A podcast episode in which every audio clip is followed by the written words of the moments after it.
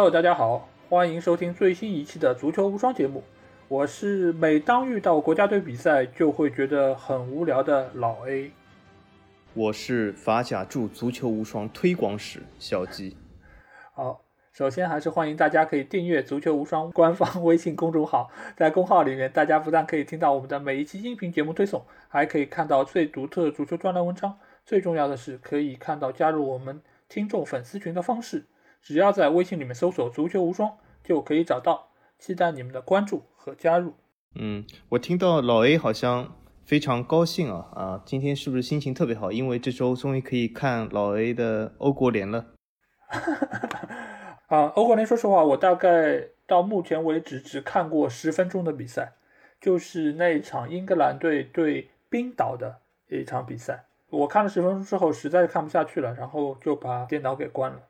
嗯，我实在不知道这样的比赛的一个亮点在哪里，所以我们借着这一周末欧国联，包括上个礼拜其实也有一些呃欧洲杯预选赛的一些比赛，我们可以来聊一聊国家队的比赛。因为俱乐部的杯赛其实之前我们上个礼拜刚刚聊过，就是打的已经非常的热闹，但是突然之间在这么一个热闹的联赛到这个礼拜戛然而止。那我们来看看这个国家队的比赛。或者说这个欧国联的比赛到底是个什么样的赛事？其实到目前为止，欧国联这已经是第二届了。我们来了解一下这个新兴的一个国家队之间的一个比赛，它有什么和欧锦赛不一样的地方，或者说他们之间到底又有怎样的关系？我们来带大家了解一下欧国联，顺便来聊一下国家队。欧国联其实就是欧洲国家联赛，其实是欧洲足球联盟搞的一个。把所有的友谊赛集合在一起的一个跨年度的一个比赛，这个比赛呢，它其实会某种程度上影响世界杯欧洲区预选赛或者说是欧锦赛的一些正赛的名额。它把五十五个欧足联的成员国分成 A、B、C、D 四个等级，然后每个等级呢，它会有十几支球队。因为第一届和第二届它的那个分档球队还不一样。第一届的话，A 级和 B 级是十二支球队，C 级十五支，D 级十六支。但是今年的第二届，然后它把这些 A 级、B 级、C 级每个组都是十六支球队，然后 D 级是七支球队，分成两个小组。然后理论上来说，它会有升降级。一般来说，就是每一级的啊小组第一会有机会升到上一个级别，然后小组的最后一名可能会降到下一个级别，到最后他会把 A 组的四个小组第一拿出来，再打那个淘汰赛，最后决出一个所谓的冠军。在看了这些规则之后，我觉得他们把这个规则其实定的还挺细致的，而且各方各面都考量得到。那我们其实就可以来先讨论一个问题啊，小吉，你觉得？欧国联的这个比赛是优点多还是缺点多？嗯，在我说优缺点之前，首先我要感谢老 A 刚才花了两分多钟时间为我们大家解释一下什么是欧国联和欧国联的规则。呃，我不知道大家有没有听懂，我反正是听得云里雾里。我觉得这个规则呃是完全是没有必要性的复杂。呃，但是刚才老 A 也说了，他是对欧锦赛和世界杯的名额有一些影响。那为什么只是影响而不是决定呢？因为欧锦赛的预选赛和世界杯预选赛还是要照常踢的，只是他把名额稍微缩减了一下，然后给了一些名额给这个所谓欧国联里面的比赛的的这个也，我这里又要说了，也并不是给欧国联这个比赛里面的冠军，而是给欧国联这个比赛里面某些阶段的一些。呃，符合他要求的一些球队，因为冠军往往是，比如说上一届冠军葡萄牙也并不需要这样的所谓的欧国联出来的名额，所以说，呃，从我的角度来说，就是一个完全是一个画蛇添足性的一个赛事。那么如果说这个东西缺点和优点，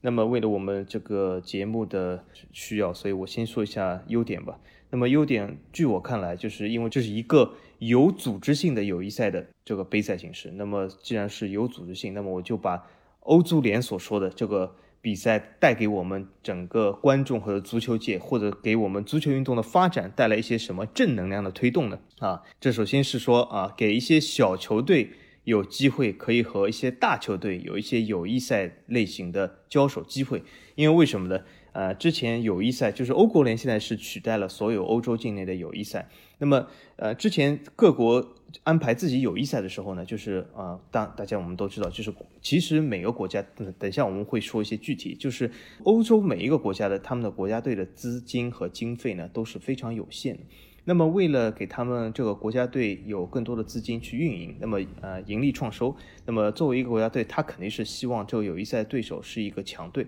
啊，比如说呃法国去找德国，德国去找英格兰，英格兰去找那个意大利，总之都是和一些强队之间交手，这样会有一些票房，这样会有一些观众。那么所以说强队呢，往往去找强队打友谊赛，那么这里面产生一个什么问题？就是弱队，呃或者一些小球队，他经常找不到一个合适的友谊赛对手。呃，所以他们比较有的时候会比较抱怨，比如说阿尔巴尼亚，比如说这次的北马其顿啊、冰岛啊这些呃很小的球队，对吧？他们有的时候会比较难找一些友谊赛的对手，所以说欧足联推出了这个有组织性的友谊赛，就是等于是为大家组织好了这个友谊赛，然后让强弱交错啊，强队有啊对战弱队的机会，弱弱队有挑战强队的机会，这么票房呢就大家五五分成，这就是所谓的优点。呃，我想说缺点就是除了这个以外，所有的地方都是缺点。甚至我觉得这个这个比赛不仅是所有地方都缺点，而且这个比赛是丑陋的，是丑陋，是浪费整个地球的资源。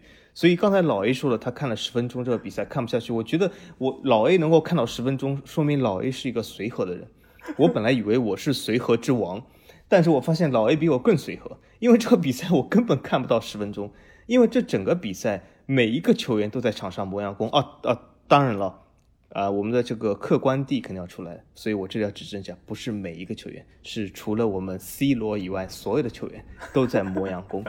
他们就是上去就是 磨掉这个时间，然后啊，时间到了，哨声一响，就像别人这个下班铃声一响，哦，我们终于可以走人了啊，终于可以放学下班了。然然后很很多球迷还说啊，为什么某某教练不上某某某？呃，这样怎么办？其实这根本无所谓，这都是给。每个国脚或者每一些边缘球员，这哦，这个欧国联还有一个什么东西呢？一一个小优点，但不并不是每个国家都有这个优点，是部分国家他们的如果这个教练是有清晰的思维的话，那么他们一个小优点，就比如说德国队勒夫，这里我表扬一下他，就他把欧国联给了一些在俱乐部打不上比赛的边缘国脚比赛的机会啊，这倒挺好的，呃，因为他们俱乐部也打不到比赛，所以呃没有一些正式比赛的。呃，这个机会，所以勒夫给他们一些机会打打比赛，呃，保持状态，这倒是完全不错的。但是很多国家队教练没有勒夫这样的思维，没有这样的意识，所以说这个优点没有利用好啊。所以这整个一盘欧国联就是一个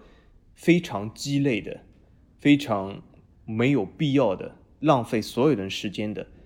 比赛。然后呢，由于这个欧国联，我不知道你们，我煎熬的。一个多礼拜，上次煎熬了两个礼拜啊，不能看我们的正经的足球比赛，真的是一种煎熬。我觉得这是一种浪费人生啊，所以这就是我的看法。我我觉得，如果刚才小金没有听明白我说的那个规则啊，我觉得责任应该在我，对吧？就是表达不清晰，或者说是没有办法把欧足联这么苦心经营的这么一些规则讲得特别清楚啊。这这个其实责任在我。呃，但是我觉得就是。欧国联这个事，我的看法是在于，呃，我觉得它还是会有优点啊。一个优点就是把这些呃杂乱的友谊赛把它统一起来，然后还制定了这么一些规则，让大家可以比较有系统性的来比。但是我有点不同于小吉的一点是什么？就是小吉说他让这些球队没有办法和强队过招，但是他分的这些 A、B、C、D 啊，我觉得往往其实是让这些强队只能和强队踢。他没有办法越级去跟 B 级的、C 级的，甚至于 D 级的，所以你看上个礼拜吧，就是葡萄牙没有解决这个问题。对，葡萄牙跟安道尔的那场比赛，你还记得吗？这个其实就是非常明显的 A 级想要跟 D 级打，对吧？C 罗想要踢弱队，对吧？就这个机会，你看欧国联被剥夺了，你只能跟强队打，那怎么刷数据呢？对吧？就这个，其实我觉得是欧国联其实是苦心经营这么一个大的。一个局，对吧？其实恰恰是 C 罗不愿意面对的。原来欧足联是下了一盘很大的棋，对你错怪他了。原来是这样，嗯嗯，好，对吧？然后还有一点，我是觉得他能够统一起来这些所谓的之前的友谊赛，那是欧足联，他第一方面是觉得这个是便于管理，第二一方面，我觉得他也是便于招商，因为你有一个正经的名头在那边，他其实对于经济方面的一些他是有便利的，这个我觉得是欧足联的一个考量。另外一方面呢，就是让球队多了一个晋级那些所谓欧锦赛或者说世界杯的一个机会。那因为你之前的话，另外也有那些预选赛，但预选赛的话，你保不齐会有些球队可能打得不够好，或者说他们发挥失常，那他有这么一个存在，那给了他们第二个机会。如果这个机会他们还把握不住，那他们就是活该进不了正赛嘛。这个其实也是杜绝冷门，或者说是让其他那两个大的足球杯赛有更多强队能够参与的这么一个举措。我觉得这个是他，你可以把它作为优点，你也可以觉得。这其实有点画蛇添足。另外一方面来说，就是同一档次的球队，或者说是世界排名相对比较靠近的这些球队，他们有更多比赛的机会。那这样会让比赛有一个什么好处呢？就是双方都在一个同等档次，那他们的战役或者说是交手的精彩程度啊，就如果双方都是在一个呃认真踢比赛的一个态度之下，那我觉得精彩程度可能会更好一点，因为。我更有可能战胜的是跟我水平相近的对手，而不是高高在上的那些所谓世界级强队。他们可能会踢得更认真，比如说，尤其是那些地级的球队，对吧？安道尔啊，或者说圣马力诺啊、列支敦士登等等，那他们可能会觉得比赛会更有意思一些，或者更有挑战性一些。但是这个问题也会同时带来的一些负面，一些负面在哪里？一个就是这个比赛有一点点鸡肋的成分，就像刚才小吉说到的。因为你既有预选赛，还要打欧国联，这个其实就是增加了这些国家队或者这些球员的一个负担。因为现在的球员，尤其是今年疫情的这个情况下，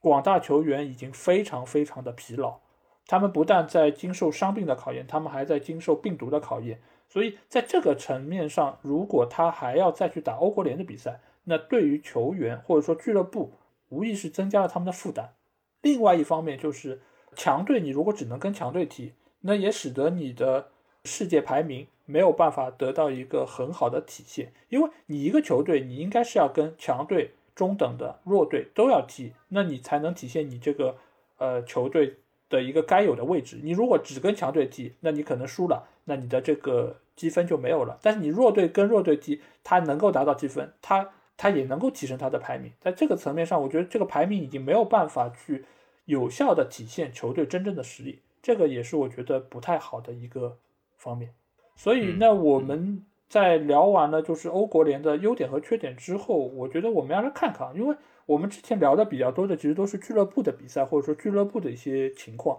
那我们其实可以来看一看国家队在这么多年来的它的一个变化。那小吉，你觉得就是我们从我们比较年轻的时候看国家队比赛，到现在再看这些国家队的比赛？你觉得有一个什么显著的变化，或者说地位上面的变化呢？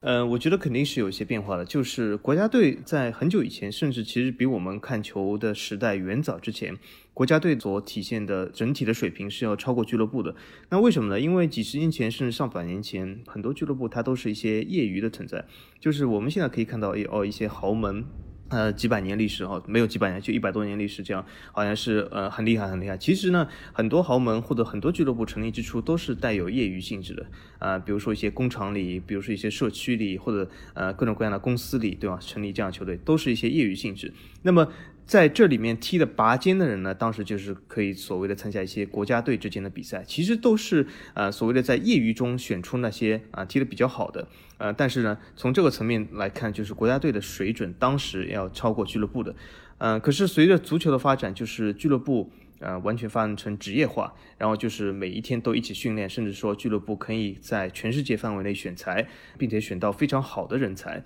呃，然后就是有非常好的战术规划，有很好的舰队发展，呃，平时就是一起训练技战术配合。就随着这个呃时间的推移，这些俱乐部的技战术的层次和水准已经是啊远远甚至是越来越超过那些啊由临时拼凑的人员组成的国家队啊，甚至他们一。其实一年中集训也没有多少时间啊，从全世界各个地方来拼凑在一起，其实就是一起摸个球、踢个球啊，来个两三天就上场了。在这个里面，其实，嗯，我们大家都知道，足球是一个十一个人上场运动，这里面团队的配合、技战术是非常重要的，甚至比单一球员个人能力要重要。所以说，在这个前提下，俱乐部的水准越来越比国家队高。然后呢，其实现在刚才我们说的欧国联，或者是类似于国家队的这种比赛，它还有一个什么意义呢？它还有一个意义就是证明了，如果世界杯也好，欧锦赛也好，这种每四年一届的比赛，每一年都举行，那将是一个多大的灾难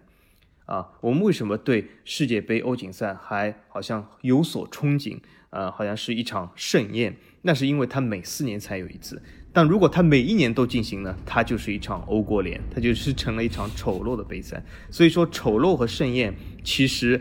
它唯一的区别就是每四年还是每一年。啊，其实这道菜还是非常难吃的，但是每四年才让你吃一次，或许你在这三年里面、四年里面你还怀念它，但让你每一天都吃一次，你就会觉得非常难吃啊！这就是他现在国家队比赛的这个变化，从啊以前的高高在上到现在的其实啊远不如俱乐部，而且这个差距是越来越大。我这里呃，我我举个例子啊，我举个例子，我记得老爷我们以前刚看球的时候，我记得中国国家队曾经在。是九十年代，就我刚看球时代，呃，在北京工人体育场和 AC 米兰和英格兰队，好像在很短时间内都相互踢过，你还记得吗？嗯，对，有国家队也有国安队的比赛，反正就我记得当时是非常的轰动。对对，当时我还记得一个坊间非常流传的一个说法，就是说什么哦，踢 AC 米兰会简单一点，呃，踢英格兰队会非常难。因为为什么？因为 AC 米兰是俱乐部队，呃，英格兰是国家队，所以他非常厉害。其实这在当时就是一个很大的误解啊！其实 AC 米兰的水准，呃，不是说现在的米兰，但是当时的米兰的水准其实要超过英格兰国家队的。呃，因为当时其实俱乐部已经职业化很久了，而且作为一个当时小世界杯意甲的一个代表俱乐部，啊，它的水准远在临时拼凑国家队之上，所以这就是当时中国球迷之间的一个误解。啊，这个误解甚至一直到现在啊，并不是说这个误解就不存在，一直到现在。嗯，对，结合你刚才说的每四年吃一次这个菜，还一年吃一次，我觉得问题还是在于这个菜其实没有变化，只是你要是吃的频率太高呢，你就会容易吃吐。对。再结合俱乐部的这个事情，其实并不在于这道菜本身它的味道或者说情况怎么样，而是在于隔壁家的那个菜变得色香味俱全，而且价格又便宜，就能够很方便的可以吃到。那就会发现你自己家的这道菜好像变得有点味同嚼蜡，对吧？其实本身国家队的比赛这么多年来也没有什么太大的变化，变的其实只是俱乐部的比赛，它变得更加职业化，节奏也更快，然后各种政策和举措也使得它整个联赛的发展是有一个质的变化。但是国家队因为受制于国籍，大多数国家也不太可能跟中国一样，对吧？动不动搞个规划什么的，就是大多数国家队还是以。自由青训，或者说这么一条传统的路子来进行，所以它相比于俱乐部，很多的事情它的可操作性，包括它的变化也会变得非常有限。那你再结合，如果这种比赛一年就要搞一次，那确实是会让大家觉得有点负担。至于国家队和俱乐部的这个比赛到底谁更强谁更弱呢？那因为大家广泛的认知都是觉得整个国家举国体制，或者说是。呃，国家的一个资源铺在上面，肯定国家队的实力或者说呃战斗力要比俱乐部只是单一地区或者说资金的一个扶持的要要更好一点，或者说更有竞争力。但是相信这些想法主要还是集中在可能看球并没有那么多的一些民众的身上。对于专业的球迷，我相信还是会了解到俱乐部现在的。就是说，整个球员的价值或他们的身价，以及整个俱乐部他们在市场上的一些一些竞争力在哪里？那如果结合我们现在来说的话，那你觉得现在国家队的比赛还有没有价值呢？因为他在各方面跟俱乐部都没有办法相提并论，在资金上面，因为他赢球奖金也非常的低。那你觉得国家队还有什么价值在中间呢？嗯。这既然老 A 说到了这个赢球奖金，其实国家队是不付参加国家队的俱乐部球员工资的，这个工资完全是由俱乐部出的。呃，他们就是有一些很小的额的奖金。每个国家队其实基本是都是入不敷出，资金是非常紧缺的。啊，甚至有一些有国家队主场的这些国家队，他们都啊苦于这个没有资金去维护这个球场，比如说温布利和法兰西大球场这种英法这种有国家队专属球场。啊，不过这个欧足联倒是现在啊考虑到他们这件事，给他们安排。欧国联这些球场也不至于老是要除草，可以稍微踢一下。嗯，但是说到这个国家队的价值，呃，我觉得他说价值，呃，还是有的。那什么价值呢？就是有的时候观众，呃，无论看再高水平的比赛，总是有一些审美疲劳。我举个例子来说，呃，我们的很多球迷每个下窗的时候都喜欢买买买。为什么呃喜欢买买？一个是希望自己的球队就是实力有所提高，但是有一些球队，比如说拜仁也好，利物浦也好，它都是各自联赛中，比如说皇马、巴萨，都是各自联赛中最强的这些球队。你真的要说啊，补充一些位置，再有实力提升嘛，也很难。那么为什么球迷总是喜欢买买买呢？因为总是有一些新鲜的血液注入，球迷喜欢看这种新的东西。那么国家队呢，就有的时候呢是俱乐部这道菜，它虽然很好吃。但有的时候你在吃这种盛宴的同时，你或许也想吃一个汉堡，所以就是调和一下这个口味，对吗？那么国家队就是起到这个作用。那么还有一个作用，它的价值是什么呢？各种各样的人群里面，总有一些人群，他啊对自己的国家或者是民族这个自豪感比较高一点的，那么也给他一个宣泄这样机会，就是呃也是一个传递这种文化的机会。所以说，呃这个国家队比赛在这个方面也是有一个有他自己的价值，甚甚至是就是在一些世界杯也好，欧锦赛也好，这也是每个国家出战代表自己国家进行一个文化传递啊，所以这是我觉得国家队的这个价值，但从从这个比赛的意义来说，其实它的价值是非常有限。但是从文化角度啊，从社会角度来说，我觉得它还是有它的价值的。我觉得国家队还是有一定的价值。一一个最主要的点就是在于，它可以让很多呃可能并不那么知名的国家的球员有一个机会可以展现自我，因为他可以到一个比较大的舞台上。呃，其实最有名的就可以说是杰罗。对吧？当年他在世界杯上就是大放光芒，然后就被皇马就签下，对吧？包括还有夸德拉多等等这些南美的或者甚至是非洲的球员，他们都是通过呃世界杯的这个舞台，包括以前的什么塞内加尔的什么迪奥普啊，包括对吧迪乌夫等等这些，他们都是通过世界杯或者说有些是欧洲杯，他们能够打出自己特别好的一些竞技状态，然后让豪门看到他们的实力。对吧？这个我觉得是对于这些球员是一个展示的舞台。另外一方面呢，就是在于，因为也知道，就是国家队它其实各个三条线的平衡度是不够的。因为有些球队它可能锋线比较强，有些球队它可能防守比较好。但是对于他那些相对比较弱的环节的一些球员，他可能会比较容易出一些年轻球员。那这个其实对于年轻球员，或者说是可能之前比赛经验并不那么多的球员，他是一个。很好的展现的机会，因为你如果遇到俱乐部，如果这个位置不够强，他可能就会选择埋来弥补这个缺陷。但是在国家队，他不存在这个问题，他只能用内部挖潜的方式。那这些球员可能就会得到机会来提升自己的水准。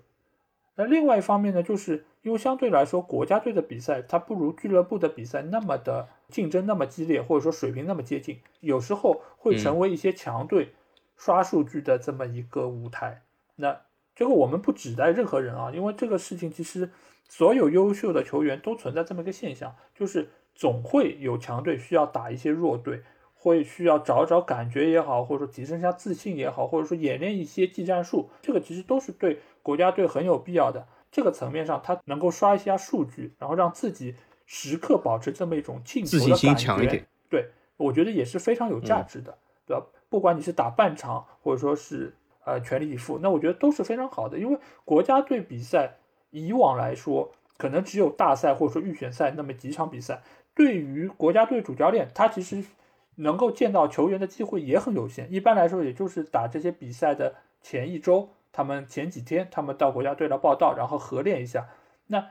有了欧国联这样的比赛，那对于国家队的主教练来说，他们可能会有更多的机会可以捏合球队，或者说来尝试一些新的战术。这个来说确实是有它积极的意义啊。而且你也可以看到，现在非常多的强队也都愿意招一些年轻的，或者说有潜力的，呃，能够稍微挑战一下原来主力球员的这么一些替补球员进来，对于增加球队的一些竞争力，我觉得也是有好处的。国家队的比赛肯定是有它的价值，其实问题还是出在它到底应该打多少比赛，以及它的比赛的密度是怎么样子。那我们其实现在还有另外的一个问题啊，就是在网上其实也非常多的人的讨论，就是以前来说，英格兰队一直有一个名头嘛，欧洲中国队，对吧？就是他的联赛进行的非常如火如荼，但是他一到国家队比赛，对吧？什么双德无法共存了，然后怎么进球不行，防守不行，对吧？就经常被被强队什么进好几个球，对，那大家都会有一个疑问，就是为什么？国家队的水平和联赛的水平这么不相称，那这个中间是不是又有关系？还是说他们之间是两个独立的个体？小金觉得，首先老爷，我不知道你觉得怎么看啊？但是我个人觉得好像这里面关系。至少我没有看出一个规律来。或许我们如果就是完全细细致的去调查，或许有一些规律。但是我因为我可以双方面都举出反例来。就举个例子来说，呃，西班牙对吗？西班牙在国曾经在国家队比赛中有三连冠。对吗？就是三个大赛冠军，两个欧锦赛，一个世界杯。这个时候也正是西班牙俱乐部最厉害的时候，对对吧？呃，在巴萨、皇马，对吧？都是马竞，都是称霸欧洲的时候。所以我们可以用西班牙这个例子来说，哦，原来国家队和俱乐部的这个联赛水平是有关系的。但是刚才老 A 也说了反例，比如说呃英超，嗯。那第一联赛对吗？这个竞争最激烈，英英超六强或者怎怎么怎么样？但是英格兰的国家队的水准对吧？输给冰岛或者怎么样？呃，都是好像是差一口气。那么好像又和这个国家队水准好像又和联赛是有点脱离的。呃，然然后我再举个反例来说，呃，那从另外一个例子来说，就是比如说法国国家队，大家都知道非常厉害，但是法甲并不是联赛里面最厉害的一个联赛，对吧？所以说好像，呃，这里面我觉得。你要说正例反例，我觉得都有，好像就是没有让我一个呃非常就是能够总结出的一个规律来。但是在这个节目之前，我也想，比如说是不是一个规律是啊，这个国家联赛里面外援的人数代表了这个啊，比如说外援越多，那么他的这个呃国家队水准和这个联赛水准就越脱离。其实也不是，我也可以举出一个反例来。德甲联赛是不限外援的，它的外援人数相当多，但这不代表德国国家队就是实力不行。呃，所以说我想了半天，我觉得这里面要总结出一个规律，我没法总结。但是老 A，我这个交给你，你估计有一个规律总结出来。呃，我对这件事情的一个结论呢，就是肯定是有关系，但是关系没有那么大。至于就是为什么，呃，有些国家队水平好，但是俱乐部不行；但有些国家队水平不行，但俱乐部。或者说联赛不错，就要分两个情况吧。我觉得就像你刚才说到，就西班牙国家队就是成绩最好那时候，其实就是巴萨成绩最好或者皇马成绩最好的那个阶段。那如果他的国家队就是以这个成功的俱乐部为班底来打造的，那他的水平就是两个都会很高，对吧？就像拜仁同时就可以扶持德国国家队一样，就是你如果有嗯主力有一半都是在这个豪门俱乐部，那你自然你的国家队就会。水平不差，或者说最起码是非常有竞争力的之一。但是如果你像英超这种，就是所谓 Big 六，或者甚至于现在会更多，那他其实这些有实力的球员是分散在各个俱乐部的，而且他们的打法也是千差万别。那你把他们捏合到一起的难度就会很大。那对于索斯盖特来说，他其实如果要把这些球员用好，甚至于像以前那个双德共存的问题，他其实因为这两个德，兰帕德或者吉拉德，他们其实本身在俱乐部他打的。打法就是完全不一样的，所以他们在联赛里面打得好，就是因为他们各自在俱乐部都有非常大的一个空间和自主权在那里。但你一到了国家队，他们两个人之间不但没有办法一加一大于二，他们甚至于会互相挤压他们的带球或者说发挥空间，那使得他们的实力就没有办法得到一个很好的发挥，甚至于会让整个球队的技战力会有一个下降。问题就是在于能不能有一套好的打法来适应这两者，包括俱乐部，包括国家队。如果像巴萨那时候宇宙队的这个状态，中间有哈维、伊涅斯塔等等布斯克茨，呃，这些球员，呃，包括前面还有比利亚，后面还有普约尔等等，那你的国家队就可以基于这个来打造。然后普约尔旁边再放一个拉莫斯，然后门将再找一个好的，那基本上这个成绩就不会差。你就算达不到巴萨的水准，你基本上也是能够在欧洲是在前几位的，运气好一点就能够拿到冠军。但是至于法国队为什么会这么强，那我只能说，那是德尚的水平比较好，能够把这些在不同俱乐部的球员都能够捏合在一起。呃，我不太清楚，但是呃，我相信啊，有一点就是国家队水平好的球队，他一定是有比较好的青训。因为你只有有比较好的青训，或者说可供选择的球员比较多，选材才多，那你可以基于他们打造不同的打法。而且如果说他这个打法并不太具有俱乐部特有的标签，那他其实就是属于可以即插即用的。你不管是在哪个俱乐部，那套打法拿过来，你都可以很快的融入国家队的体系。那对于国家队的水平就一定会有很好的帮助。所以我觉得还是得要看你的技术特点是不是。比较普适，或者说能够拿到各个地方都能够呃施展得开，这我觉得是有比较大的关系。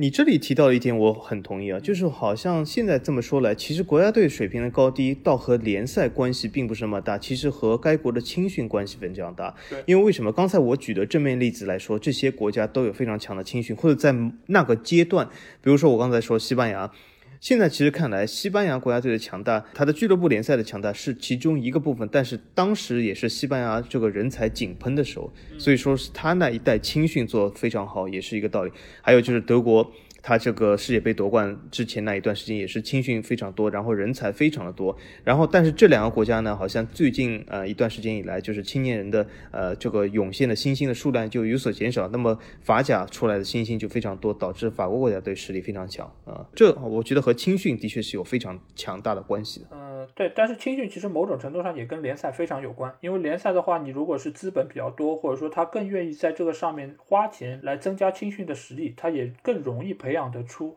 一些优秀的年轻球员，呃，其实，在可能过几年，英格兰队的实力可能会比现在更好，因为我们前几年就可以看到他们的那些 U 二零或者说是 U 十七的一些队伍都拿到了欧青赛的冠军，所以说接下去一段时间，可能英格兰队会有非常多的一些幸福的烦恼，就是不知道该用谁或者哪一些球员啊能够进国家队。就是林皇和青木到底选谁很难说，林皇已经没有机会了。啊，林皇没有机会了啊！对，所以南门大人对吧？他应该之后会有更多的机会选一些年轻球员，包括现在可以看到贝林厄姆这次也入选了国家队，对吧？然后桑乔也已经在国家队有非常稳定的主力位置，他们也都非常年轻，所以在接下来一段时间，谁可以把青训这件事情做得更好，我相信他们的国家队的水平就会更好。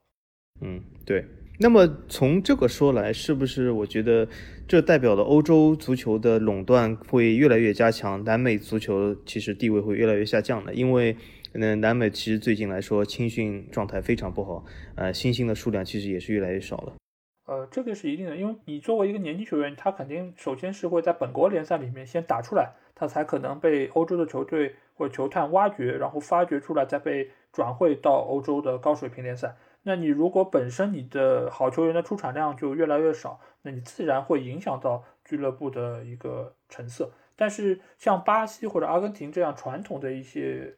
呃足球强国，那它本身它那个职业球员的数量就很高，它但凡能够有二三十个或者几十个在欧洲的高水平联赛进行打磨，我相信出一个呃水平比较高的国家队还是不成问题。但只是说他的选材面可能会。非常的有限，这使得会出现一个什么问题呢？就是如果这段时间好球员比较多，那他的成绩就会好；否则就过一段时间，过个几年青黄不接了，可能又会有一比七的情况出现。他只是说没有办法保持在一个持续的高位。对，那其实我们可以来看一下，因为刚才你也说到了，很多球迷会觉得国家队的实力要比俱乐部更强。那你觉得就以往来说，或者说到现在，俱乐部？到底比国家队的水平是高还是低呢？呃，这个问题其实并不是说是高是低啊，这个问题其实是应该问是俱乐部的水平比国家队到底高多少。嗯，呃，很多东西，这个东西是一个非常笼统的概念，因为俱乐部和国家队交手的机会要么是没有，呃，要么就是非常的少。非常的渺茫，而且就是说这个这个东西在游戏里都是比较难实现的，因为为什么？因为有的时候俱乐部，比如说你要来安排一场皇马打西班牙国家队，这里边人都是重叠的，嗯，呃，它的真实性就下降很多。但是我给大家一个笼统的概念吧，不论你们同不同意，反正我觉得这个概念是非常正确的。俱乐部和国家队的比赛差距到底有多大？最强的国家队啊，我们现在说，无论是巴西、法国，或者说这个赔率的最高的英格兰，或者任何这些队，我们就说这些比较强的国家队啊，英格兰、法国、巴西啊，或者是德国，他们所处的其实真实的这个技战术的这个实力，就相当于大联赛中，比如说英超、西甲、德甲保级队的水准，其实就是保级队水准，就是德国国家队的水准就和美因茨差不多。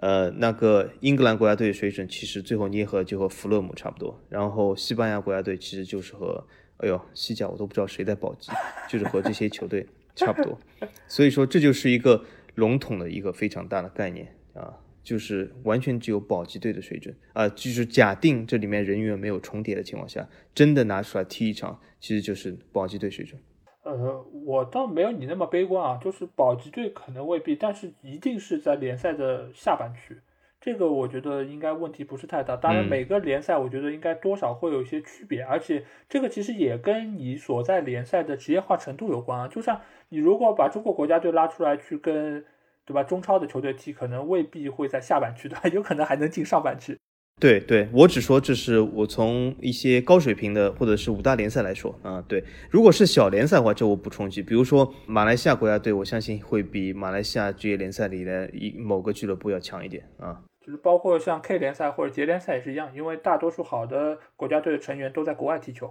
对，使得他们的本国联赛肯定质量就不那么高，对吧？但是我是觉得，如果就拿五大联赛来说。呃，我为什么会觉得他们都在下半区呢？其实一个非常重要的一个点就是在于，首先就球员的纸面阵容来说，就国家队就远逊于俱乐部。因为现在来说，大家因为可以买人，这个其实就是极大的弥补了你在俱乐部的一个短板，使得你俱乐部的下限非常的高。但是国家队，你一旦会有一个点找不到合适的人选，你可能选上来的一个人就是俱乐部的替补，甚至于是俱乐部的一个。青训球员，那你如果这个短板被对方抓住的话，那基本上就是进球可能就是两三个起，对吧？这个就是非常容易扩大他的这个弱点。另外一方面呢，就是国家队的一个训练的时间长度，因为俱乐部大家每天都在一起，每周都会进行训练，然后周末还有比赛，周中还有比赛。但是国家队他们可能需要一个月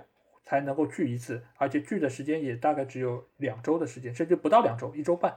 那他们合练的时间就更少，那你这个配合程度，包括大家的默契程度，还有就是教练对于球员的使用的方面，其实都是不熟练的。因为你可以看到，就是俱乐部的这些，呃，在联赛开始之前，他们会打季前赛，然后中间也会有一些各种各样的比赛，一年下来有几十场比赛。那他们的这个默契程度，包括平时的交流，他们还会开玩笑，还会有一起打牌打游戏。那这个融洽程度不是国家队可比的。那这个拿出来打比赛，他们能到中游队，我觉得已经算是非常非常好。而且这个还算是，比如说像德国国家队这种有非常多的俱乐部在一起的球员的前提下，我觉得大概能够到下半区，可能十三、十四。但是大多数我可以说，大概就跟小吉说差不多，在保级队的水准。嗯。对，那我再举一个更形象的例子来说，如果各位听众觉得好像还是我们这个观点还是不太同意的话，呃，国家队里面我举一个最最最最顶级的国家队，去年的欧国联冠军葡萄牙，呃，还他还是欧锦赛冠军啊，冠军拿了不少，对吗？然后实力也是在国家队里面是名列前茅的，在俱乐部里面他的位置不是非常清晰吗？就在英超排第十位，不是就狼队吗？对吗？不是就是葡萄狼吗？那那人家说这个这个东西，那 C 罗没去嘛，对吧？C 罗一去，对吧？C 罗，你觉得实力会比会比那个他那个阿马达强吗？就是那个特拉奥雷强吗？好像差不多。特拉奥雷肌肉不是比 C 罗更厉害吗？那那对吧？那球迷还是觉得对吧？C 罗他肯定把握机会能力，包括这不能光看肌肉嘛，否则施瓦辛格就去踢球了，对吧？啊，也对对。那好，那么好，那么如果有 C 罗的葡萄牙，最多在英超高一位，排名第九，对吧？那也可以吧？那也是中游嘛，对吧？也就是最最顶级的国家队，他在俱乐部里面顶多顶多中游。而且为什么我以葡萄牙举例呢？葡萄牙的国家队的配合已经非常好了。因为他大部分球员都在一个球队，所以葡萄牙其实在国家队层面的比赛里面，他是非常占优的，但是也仅此而已。英超中游啊，就这样。呃，那我们可以看看，因为现在来说，疫情的情况在欧洲其实还是非常严重，然后甚至于时不时就会传出可能又要不准那个球迷入场，甚至于联赛存在停摆的风险。那在现在这个当口，球员去参加国家队的比赛。那你觉得他们首先应不应该来参加国家比赛？还有就是对于他们参加国家队的比赛有什么样的建议呢？小姐？嗯，我觉得应不应该这个是要看情况。就是如果这是一场呃这个国家正经的比赛啊，比如说是一场欧洲锦标赛的预选赛、世界锦标赛预选赛啊，他还是应该参加的。呃，因为这个比赛是有一个直接的后果的。但如果这是一场友谊赛或者是一场无关痛痒的欧国联，呃，其实欧国联几乎每一场都是无关痛痒。那么这种比赛，我觉得是个球员，是个负责任的球员，是个为自己雇主啊，也就是俱乐部负责任，为自己的所在国家社区负责任，其实为自己整个国家的疫情控制负责任的话，我觉得这个球员应该是拒绝参加这些比赛，这些非常荒谬的比赛。尤其是这些国家还要远赴其他国家，甚至这些国家本身也有他自己的疫情，这种比赛我觉得是个球员都应该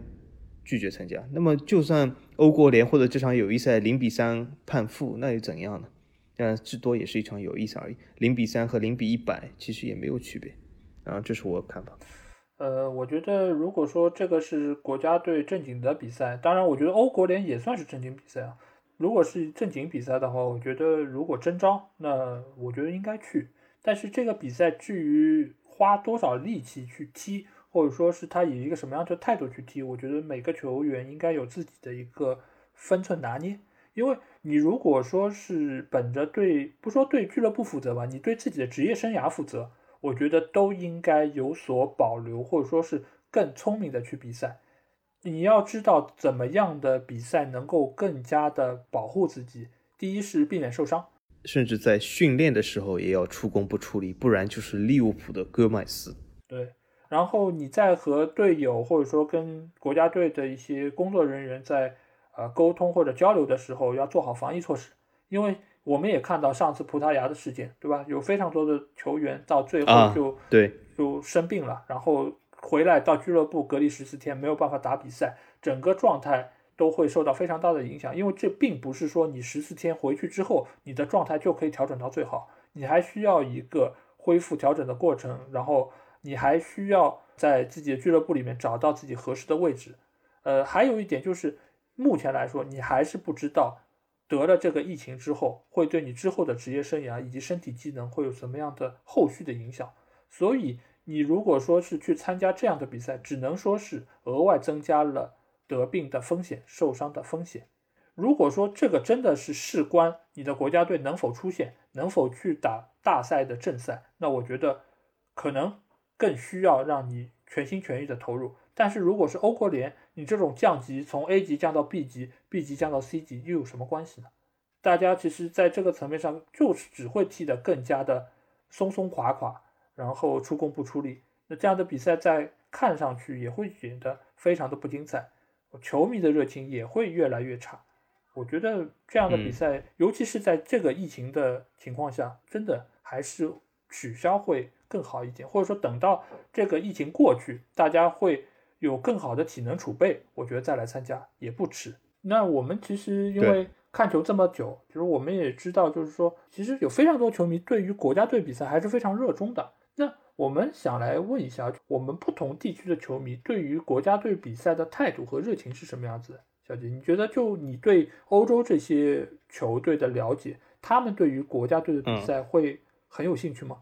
呃，这里我所以说要分不同国家来，因为每个国家的球迷对国家队比赛态度其实是完全截然不同的。那么我说几个我比较了解的，比如说欧洲一些国家，比如说法国、德国来说。他们对国家队比赛的热情其实是非常非常渺小的，呃，这里面比如说德国经常会遇到他国家队主场没有办法确定的情况，因为为什么？他是国家队租用这个呃俱乐部球场是要付费，然后就关于这个票房是要双方共同提成的，但是这个票房是低的非常的可怜，因为来看球的人非常少，呃，所以说这个当地球迷对国家队比赛的这个热情是非常小的。呃，除非是这些世界杯或者欧洲杯这种四年一届的大赛，那么啊，大家热情是非常高。但是平时啊进行的这种预选赛也好，友谊赛也好，尤其是友谊赛或者欧国联，那几乎就是看台上的观众是非常少的。啊，这个东西在欧洲还是比较普遍的，因为他们平时有非常强大的职业联赛。呃，这个国家队比赛呢，也并不能就是给他们一场非常好的观赛体验。但是呢，如果是四年一届的，或者这种有非常强大的背后的意义的话，那么球迷还是会去的。但是从普通的角度来说，球迷的观赛是非常少的。但在有些国家呢，就这个呃民族自豪感摆在更重要的位置那些国家呢，他们就是对国家队的比赛还是非常看重的。在某些国家，甚至我我觉得有些球迷他认为国家队的比赛要比他当地所在俱乐部要重要的多。但在大部分的欧洲国家城市。呃，举举个例子来说，我以前还看过一些采访，比如说你希望英格兰国家队夺得世界杯和阿森纳夺得英超，你选哪一个？我看很多类似的采访，这些球迷，当地球迷都是说，我选择阿森纳夺得英超，我选择利物浦夺得英超，我选择那个呃皇马夺得西甲，或者是呃多特夺得德甲，而不是会选择啊，我选择呃英格兰夺得世界杯。他们都是做出这样选择，他们其实对英格兰夺不夺得世界杯的看重。远比他们所在俱乐部夺得冠军要小，因为其实随着现在职业联赛的开展，我觉得我们可以看到，就是世界杯也好，或者欧锦赛也好，即便是正赛的小组赛，看台上也经常会出现球迷坐不满的情况。即即使是这种正赛，都可能会出现观众不满，那你只能说明，呃，那个小组赛或者说预选赛，它更加是没有太多人会去看。但是你反观我们。中国国家队，对？因为每一次中国国家队，不管是踢那个什么十强赛，还是之前的所谓四十强赛，我们的主场基本上场场爆满，而且球迷的热情非常高涨，对吧？锣鼓喧天，然后旗帜飞扬。那为什么会和欧洲或者其他国家的那个球迷会有这么大区别？主要还是在于我们国家的球迷吧，或者说你可以把他们称为球迷，你也可以把他们称为就是爱国主义的粉丝。那这个层面上，他看的是球吗？他其实我觉得看的更加就是中国国家队的这个国旗，他们对于整个国家的荣誉感会比较高。那这个层面上，其实我觉得已经不只是一个所谓看球的问题，它其实就是上升到了只要是国家队的，我们都要支持；只要是国家队的，我们一定会来给你鼓掌，来给你加油，甚至于在后勤保障方面都会给予非常高的一些呃资源。只能说，可能是我们的职业联赛还处在一个非常低的一个状态。因为你如果说职业联赛会水平很高，然后比中国国家队的比赛要好看，呃，非常多倍，那我相信也不会有太多的人会，呃，至少不会像现在有这么多球迷会来支持我们的国家队的比赛，对吧？对，所以这个我来，我想说就是。职业联赛它的含金量，并不是说啊，我自我宣布我这个是世界第六联赛或者 世界第七联赛，对吗？因为一个很简单的东西，就是我们如果上街采访一个，比如说啊，刚刚夺冠江苏苏宁的球迷啊，你愿意苏宁夺得中超冠军，还是中国拿到世界杯冠军？我相信大部分，就算我们去这个苏宁所在地方，它在哪里？在南京，对吗？对。啊，他如果我们就算去南京采访，我相信都是说啊，我更愿意中国国家队拿到世界杯的人应该要超过苏宁拿到中超冠军人，对吧？这肯定是会多。这从侧面反映了这个苏宁这个中超冠军的含金量还是不够，呃，他球迷的重视度、热情还是不够。但是在英格兰的统计是明显是俱乐部夺得英超的冠军要超过英格兰拿世界杯的冠军人数，而且不是微弱领先，是遥遥领先这样的。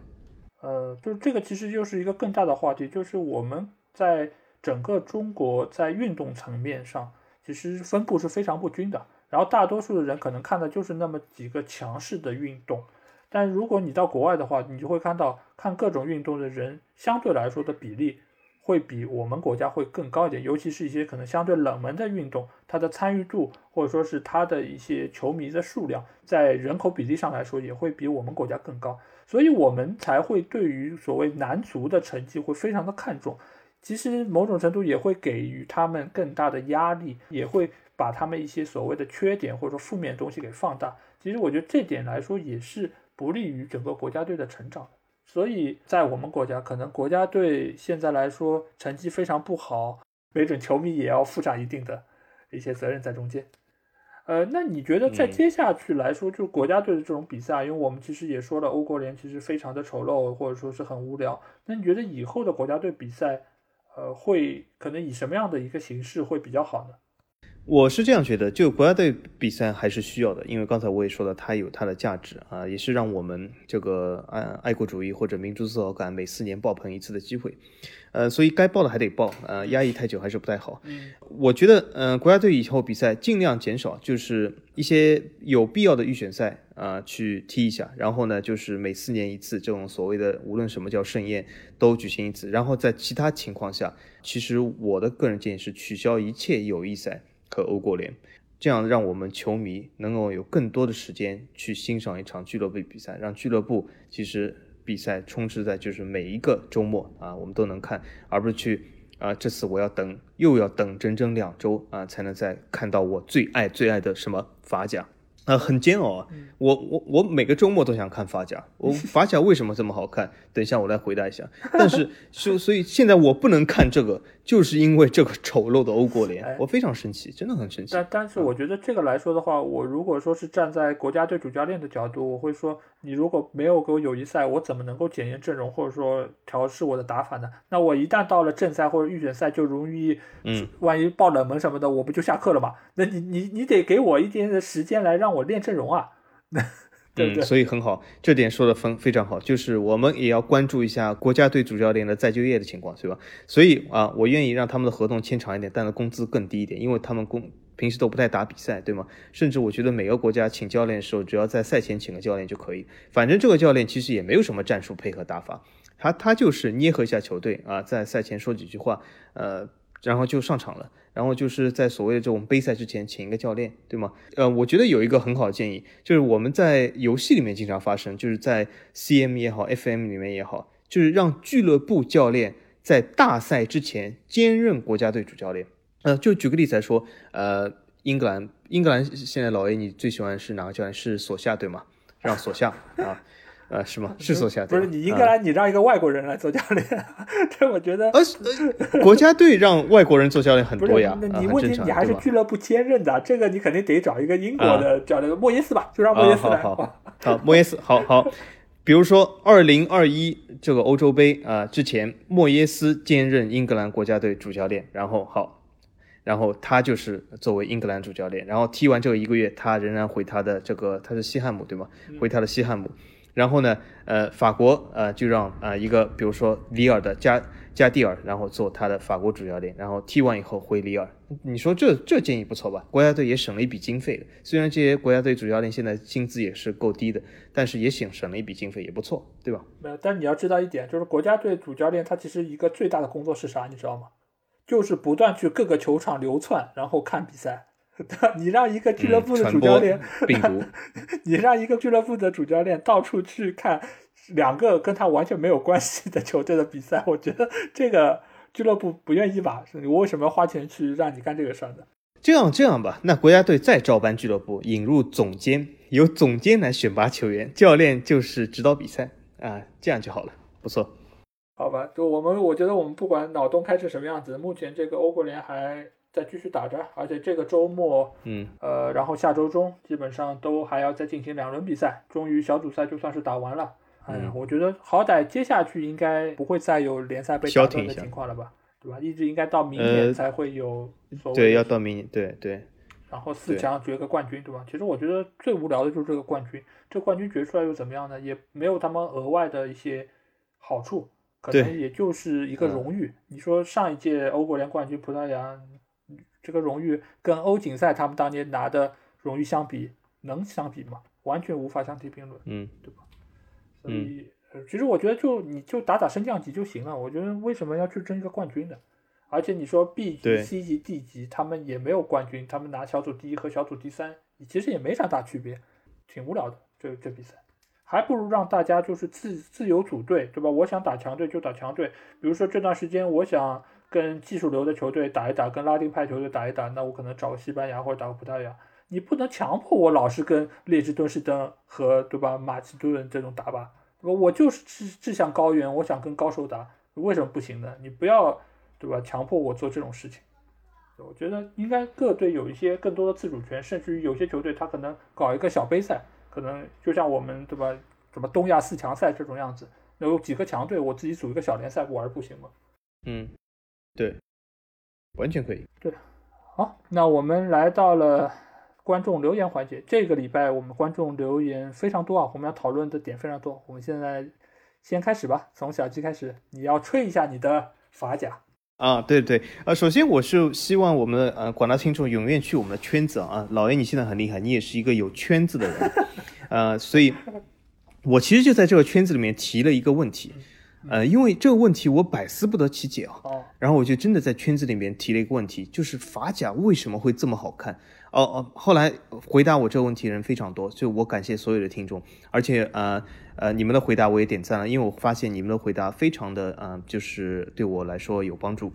呃，因为的确是法甲这里面球队竞争激烈，法甲无弱旅，然后呢，各球队其实现在都在实力都在伯仲之间。呃，然后也也有不少球队，他有很多的年轻球员崛起，所以说我觉得是越来越精彩，而且呢，踢法也是非常的激烈，所以说这个强度非常大，所以看上去的观赏性也很强。呃，除了马赛以外，其实每个球队都是愿意攻出来，呃，所以说是这个整体来打这个攻势足球是非常不错，所以呃，我觉得你们的回答都非常好，对我呃十分有帮助啊！我现在终于知道了，原来法甲就是这么的好看啊，这就是法甲。啊，这句话我接一下，嗯，但是呢，呃，从另外一个角度来说呢，嗯，呃，我也要就是呃，感谢另外一个刚加入这个群的群友，他是非常的喜欢阿根廷，他或许也觉得法甲非常的好看，因为他也经常告诉我们，呃，阿根廷球员哪些在法甲啊，被他这么一说，我发现，哎，真的是啊，还有一些不少阿根廷球员就就在法甲踢球，他呢对阿根廷是非常的爱啊，我非常赞扬他，就是他也是一直向我们推广，呃，阿根廷足球在世界各地的。呃，各个球员，所以我非常呃欣赏他这样的呃一个推广一个他所喜欢事物的这个精神，而且就像老 A 在群里所说的，就是你要推广任何东西，你必须要对这个事物非常了解，所以我对他的这个专业性和他这个对阿根廷足球的熟悉程度，呃是非常的赞叹，所以呃希望呃这位群友能够继续在我们群里呃向我们推广更多的阿根廷，也希望你看更多的法甲，发现啊更多在法甲踢球的阿根廷球员。嗯，对，而且我觉得他加入这个群之后有一个非常大的好处，你知道吗？就是你这个法德强推大师显得没那么强推了，你的强推看上去好像软了很多的，因为因为他真的推的很硬核，你知道吧？就是他对于所有的阿根廷球员都如数家珍，然后一旦说到就是哪一个位置，他都可以给你列出一堆的名字，而且说他们的技术特点，包括是他们的前因后果是什么样子，而且他在我们的群里就是发言就是非常的。踊跃，对吧？我时时刻刻就可以看到他在那边来跟我们讲阿根廷现在的优点或者缺点，还有比赛怎么样。尤尤其是昨天，对吧？阿根廷打的那个巴拉圭，然后那场比赛他也就基本上对整个这场比赛的那个时间段里面，他都在。我们群里跟我们 有点像现场直播的这个感觉，我真的有点怀疑他就是跟那个阿根廷国家队的一个记者，他真的是非常资深和专业啊！我我也非常希望我们群里能有更多这样的呃资深的球迷，对一个球队或者说对一个球员非常了解的球迷能够加入，而且我从来也不排斥。所谓的强推这件事情，因为你真的如果能够强推，只能说明你对这个球队第一非常了解，第二你对他们的数据，还有就是球员，包括他们的背景如数家珍。如果你能够说的东西都是有理有据，而且是不加就是说太多负面的一些情绪在里面，那我觉得我们在群里的这些群友也可以学到很多东西。那我是非常非常感谢这位球迷。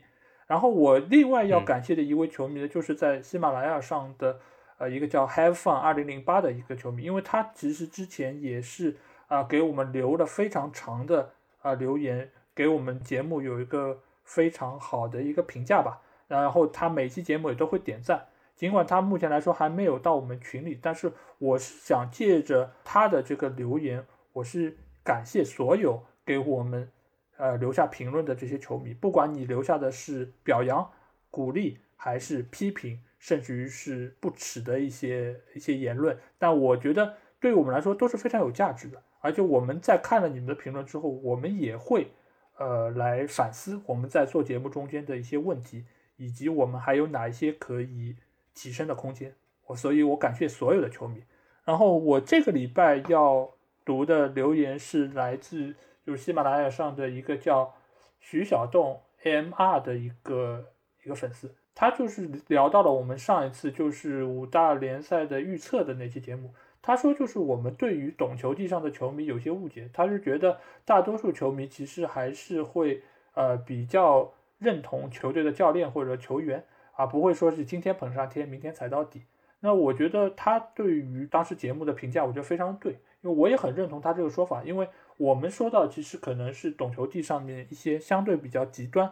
或者说一些比较。呃，在我们看来比较有意思的一些观点，那我们是会过来一些可爱的观点，对对对，然后我们会读出来。但是你不得不承认是，呃，你不管是理智的球迷，还是这些所谓的可能相对极端一些球迷，这都是球迷的一些声音。那我们觉得把他们的这些观点拿出来来讨论一下是很有意思，或者说也是很有价值的。因为目前来说，我相信我们国内的球迷其实也是在一个慢慢进阶的过程。他们从之前的对吧，只要输了比赛就喷，到目前来说，他们可能会去寻找一些内在的原因，甚至有一些球迷比我们要资深的多，他们可以了解到一些我们都完全不知道的一些信息或者情报。那我觉得都是很值得我们拿出来讨论一下的。而且他会觉得，就是教练的压力是来自于场内，或者说是训练场或者更衣室，对于外界其实可能并没有那么大的压力给到他们。这点的话，我其实是不太认同的。为什么？因为首先，在目前这个情况下，每个教练都可以看到报纸，然后互联网，甚至于还有 ins，还有 Twitter 等等。那他其实无时无刻不在受到干扰，他无时无刻可能也会有家人朋友会给到他传达这样的信息。而且更重要的是，他的这些信息或者外界的这些影响，会给到俱乐部的管理层，或者说整个俱乐部都会因此而对这个教练会有更多的。一些意见也好，或者说是一些期待，那这个层面上，他其实对于教练的压力就会是无形的。包括很多球员，他们在看了这些评论之后，也会对于教练有各种各样的一些言论，不管是言语上的，甚至于有些只是情绪上的。那我说，我们每一个球迷，其实对于教练的这个宽容程度以及意见，都会极大的给这个教练增加压力。所以，现在足球的教练真的不好当。我也希望广大球迷不要因为一场比赛就对这个教练有太多的负面的评价。我觉得还是需要多看几场比赛，甚至于我们会想一想，如果你是这个教练，你会怎么做，而不是说是我不用这个，不用那个，或者说买谁买谁，对吧？如果你真的是作为主教练，你要考量的点确实是非常多。就算是你再不喜欢黑必费，你也不能简单粗暴的只是把他拿下。你可能在赛后或者说在平时也需要做很多的沟通工作，让他知道你还是球队很重要的一个核心球员。只是这场比赛因为哪哪样哪样的原因，他暂时先让你做个替补。对，所以我要总结一下，老 A，你最喜欢教练仍然是索夏。因为他现在还是曼联的主教练嘛，只要他还在位，我是支持他的。而且他确实有很多点，我觉得并没有大家想的这么的差。那最后这边还有一个评论啊，这个其实跟国足有关啊，就是 因为现在有说是特谢拉会要规划嘛，那有一个球迷就问到，就是说为什么不是梅西、C 罗或者等等等等一些著名的球员，而是特谢拉呢？对吧？因为其实他的观点其实也代表了一部分的球迷的观点，因为其实也有群友跟他说，因为其他那些知名的球员已经代表国家队出战过了，没有办法再去为中国国家队出战。那他又问了，为什么我们不能改规则？我们不能就花钱啊 等等其他方面，让让国际足联改了这个规则，让这些知名球员都能代表我们伟大的中国国家队出战。小金，你这个有什么想要评论的吗？呃，我我有两点评论，呃，一个是如果呃这都需要花钱去改规则，那还不如就花钱买一个世界杯，那不是更简单吗？嗯，呃，或者你买个宇宙杯，对吧？无论什么杯，你都可以，比如说花钱买回来。那么从另一个角度来说，那么我们还要问一下自己，如果你这个国家队啊是由梅西、C 罗，呃，然后什么范戴克，然后这些呃基米希，任何诺伊尔这些世界上最强的球员组成的。那么他就算夺了这个世界杯，然后呢？然后对你有什么意义呢？你就是非常自豪吗？你就是因为凑齐这些球员，呃，然后和你是半点关系都没有，甚至不会说中文，然后你就非常自豪吗？所以我我至少没有觉得这有一个非常强的自豪感，因为这些球员其实连呃中文你好或许都不会说，呃，我我首先我我很难看出这个自豪感来，但这是我个人看法。呃，我觉得这个要怪我们节目可能开办的比较晚啊，就正好错过了他们当时就是规划球员的这么一个热点。那其实如果我们真的当时做了这期节目，我对于规划这件事一定一定会是极大的抨击和不同意，因为我觉得你如果都不算是中国人，没有任何的血缘关系，你就算是替中国拿了世界杯。你觉得外界的人会来怎么看？你不过是靠钱，靠了一些非正常的手段，使得他们作为以雇佣兵形式来加入你的国籍，来替你打出了好成绩。这个真的体现你国家的能力吗？这个最多也只能体现国家的经济实力，而并没有办法体现你一个国家的体育竞技层面的一个能力，包括你的足球产业，包括你的整个青训体系，没有一点是达标的。而且恰恰是因为这些所谓的外国人，黑皮肤，然后白皮肤，他们来替你拿了世界杯，才是对中国国家或者说是中国足球最大的嘲讽和最大的一个讽刺。我觉得，但凡有一点脸面，都不该推行这个举措。所以到目前为止，我还是觉得所有的规划行为都应该摒弃。足球的事儿还是交给足球来管理，而不要去靠这种所谓的移民的这种事情。好，对。今天的节目就到这儿吧，因为我其实今天聊了很多国家队层面的事情，我们也希望欧国联这个礼拜打完之后，因为就结束了，联赛赶紧回到我们的身边，我们可以，呃，对吧？看法甲的看法甲，看德甲看德甲，看英超的我们继续看英超，然后我们有一个呃快乐的周末，然后我们的群里也可以继续的热闹下去，大家可以在周末的夜晚尽情的聊天讨论球。那同时还是希望大家可以关注我们的“足球无双”微信公众号，在微信里面搜索“足球无双”就可以找到。期待你们的加入。这期节目就到这里，下周同一时间我们再见。好，大家再见。